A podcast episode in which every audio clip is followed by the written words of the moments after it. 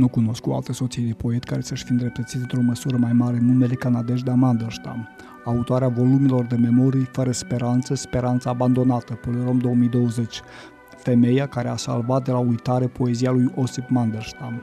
Înainte însă de a-l pierde pe genialul ei consort, s-a luptat cu dinții pentru a-l salva, întreg calvarul ultimilor ani de viață împreună fiind descris cu lux de amănunte în cele peste 400 de pagini ale volumului întâi, fără speranță.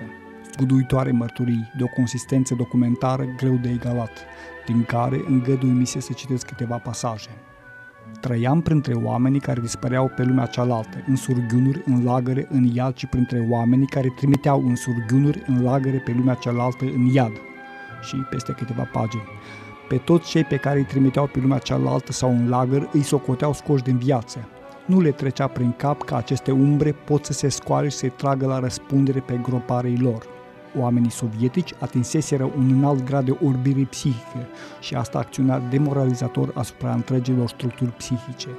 Și peste câteva pagini. Numai nenorocirea proprie ne-a deschis ochii și ne-a făcut să semănăm într-o câteva a oameni, dar și asta nu dintr-o dată. Iar mai spre final, dar s-a dovedit că au existat oameni care de la bun început și-au pus ca obiectiv nu doar să supraviețuiască pur și simplu, ci să devină și martori.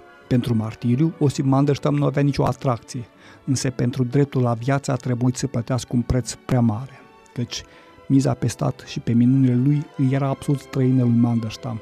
El a înțeles repede ce aduce oamenilor statul de tip nou și nu și-a pus speranța în protecția lui, drept care a trăit viața oamenilor timpului său și a dus-o până la deznodământul logic. Nu în ultimul rând, m-am întrebat adeseori dacă trebuie să urli când ești lovit și călcat în picioare și am hotărât că trebuie să urli. În acest urlet sfâșietor sunt concentrate cele din urmă rămășițe ale demnității umane și ale încredere în viață. Prin urlet omul și apără dreptul la viață, trimite o veste oamenilor din libertate, cere ajutor și împotrivire.